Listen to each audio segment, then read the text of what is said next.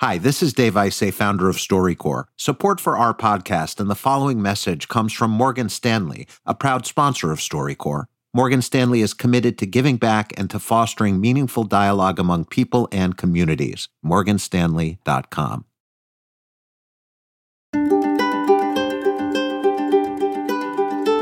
With Memorial Day weekend coming up, we're thinking about sacrifice the bonds that form between people who literally go through war together and how it affects those on the battlefield and back home. It's the StoryCorps podcast from NPR.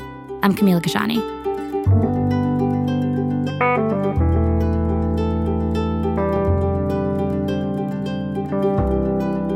Our first story comes from Gina Gear, who was a switchboard operator in the Army Signal Corps stationed in Germany during the first Gulf War. That's where she met Army specialist Jody Walls, who played trumpet in the Army band. At StoryCorps, Gina told their 22 year old son Ryan about how Jody stood out to her in a sea of soldiers. What made him different than other men in the military? Oh, he's definitely different. he had a sense of duty about his job, but on the other hand, didn't care.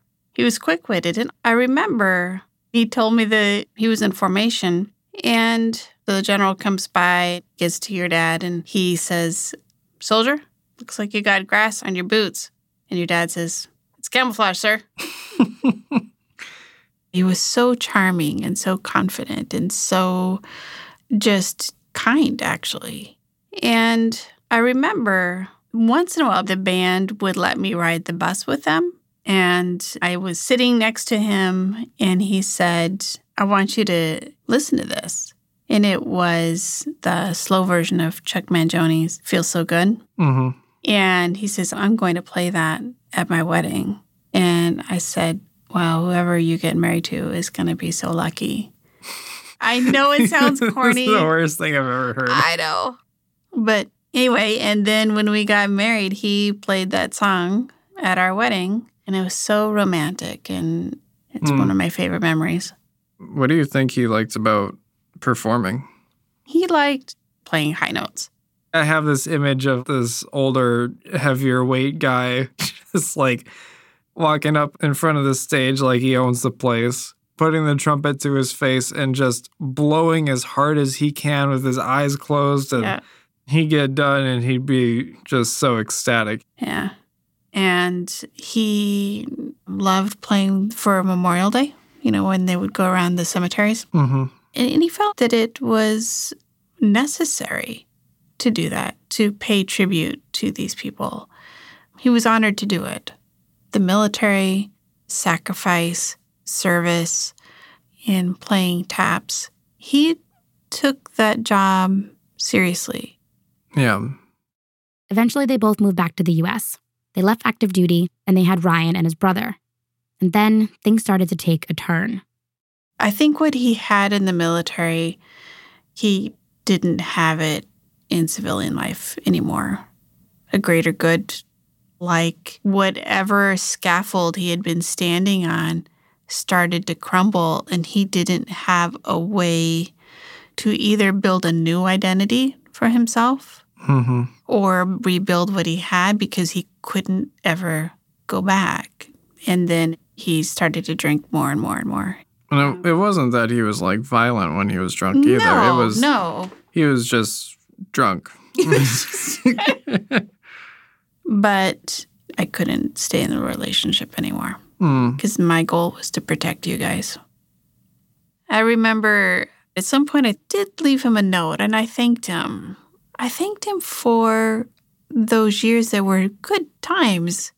And I wanted to thank him for allowing me to raise you guys. I think on some level he knew that it was better Hmm. that you were with me. And I think he knew. Well, he told me. He told you that? Yeah. I could tell it was really bothering him, but it was like he was admitting that he wasn't good enough for his kids or something.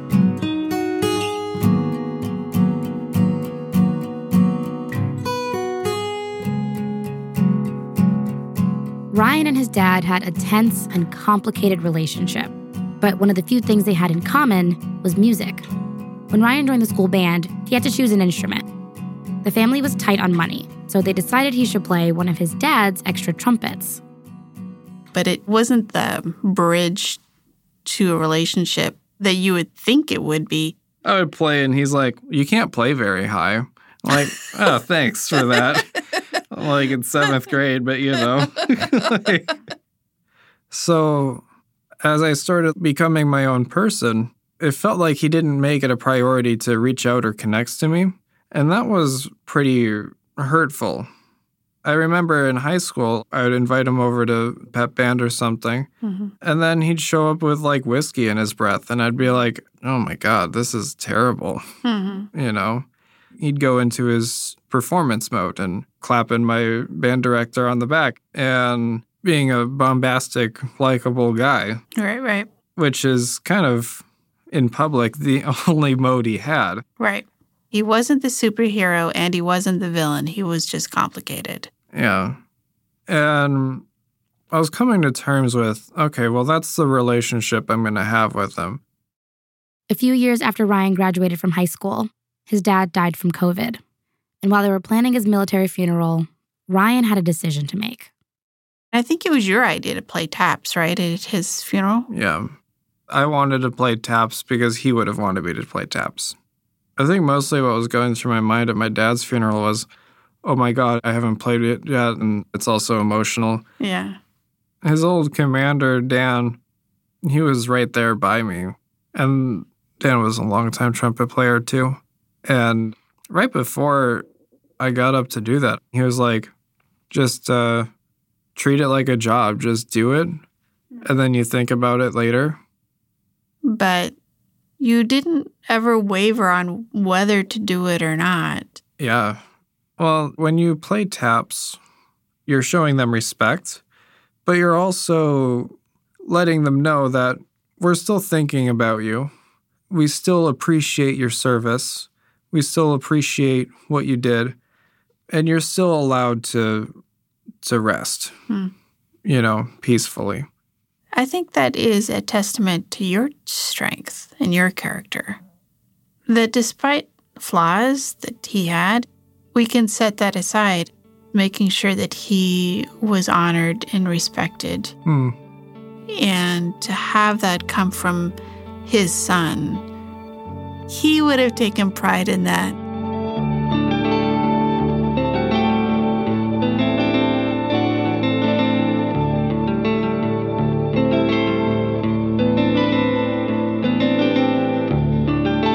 Was Gina Gear and Ryan Walls, remembering Army Sergeant First Class Jody Walls, a Desert Storm veteran and a member of the Honor Guard.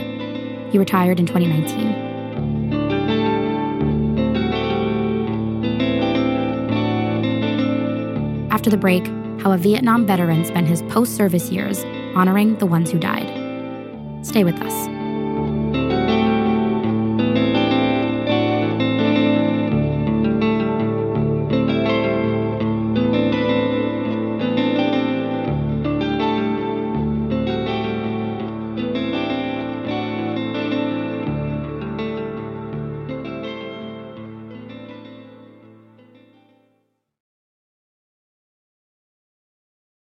Hi, I'm Dave Isay, founder of StoryCorps, and this message comes from NPR sponsor Subaru. The 2022 Subaru Crosstrek is equipped with standard symmetrical all-wheel drive with up to 34 mpg that will take you wherever and as far as you want to go. Plus, it offers a 2.5-liter Subaru Boxer engine that delivers 182 horsepower for even more adventure. Like any Subaru, the Crosstrek is durable, dependable, and built for the long haul. Love is out there. Find it in a Subaru Crosstrek.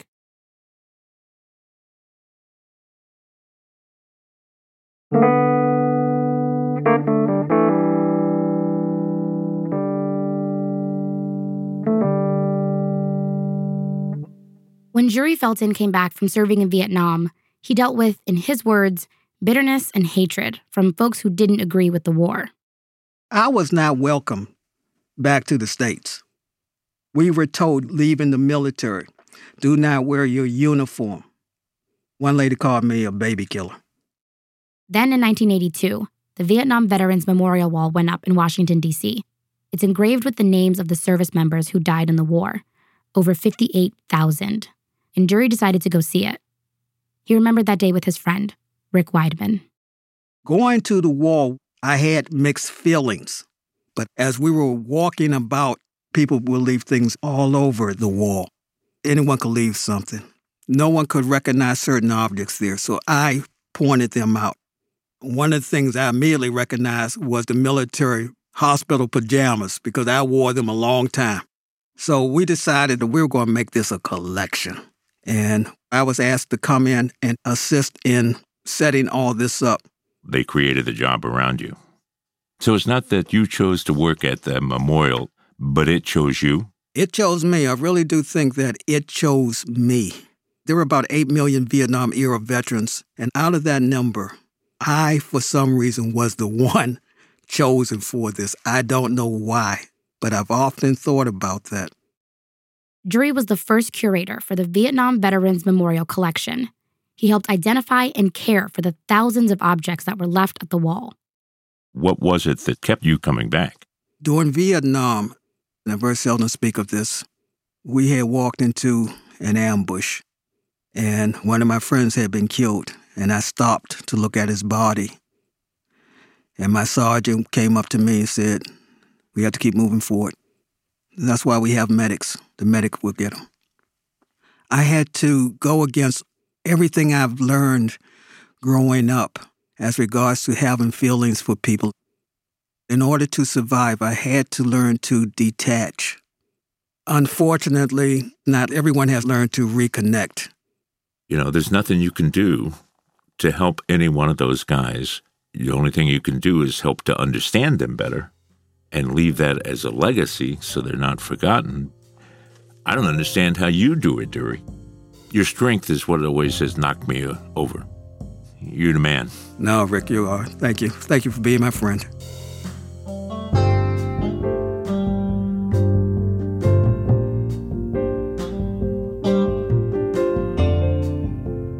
That's Duery Felton and his friend Rick Weidman. Duery spent 28 years working with the memorial and its collection and retired in 2014.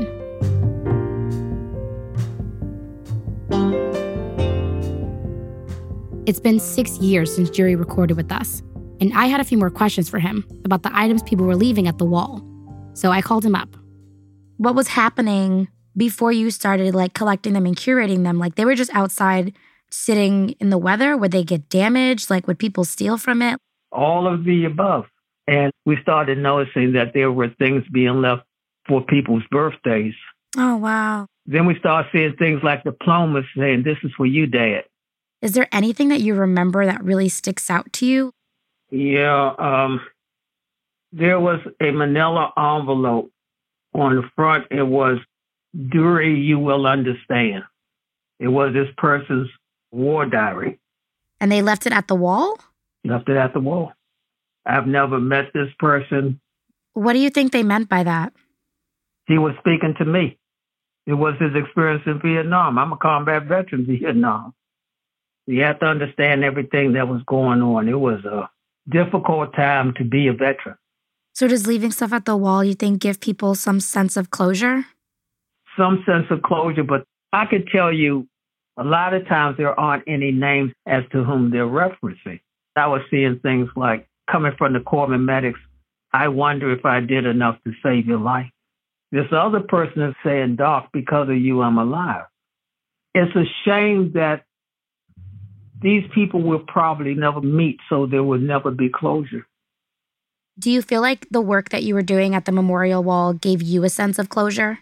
Oh man, it wasn't. Would it be called closure? Maybe I say it gives me a sense of worth sense of value. So now that you're retired, if people are at the wall in another 20 years or they're looking at the artifacts at the Memorial Museum, what do you want them to remember from all of it? The up close and personal meaning of this. It was being curated by the public. The public was saying, for whatever reason, this is important to me. In the past, history was written from the top down. This is really history being written by the common person.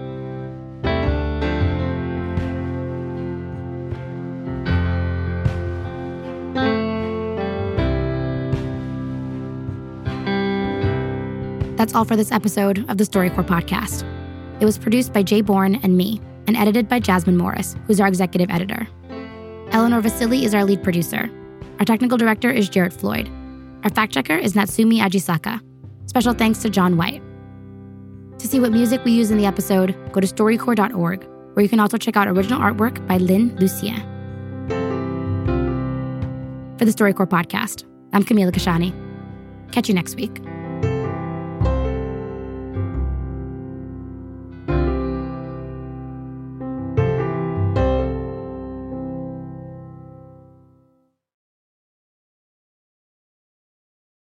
This podcast is brought to you by supporters of StoryCorps, an independently funded nonprofit organization, and is made possible in part by the Corporation for Public Broadcasting, a private corporation funded by the American people.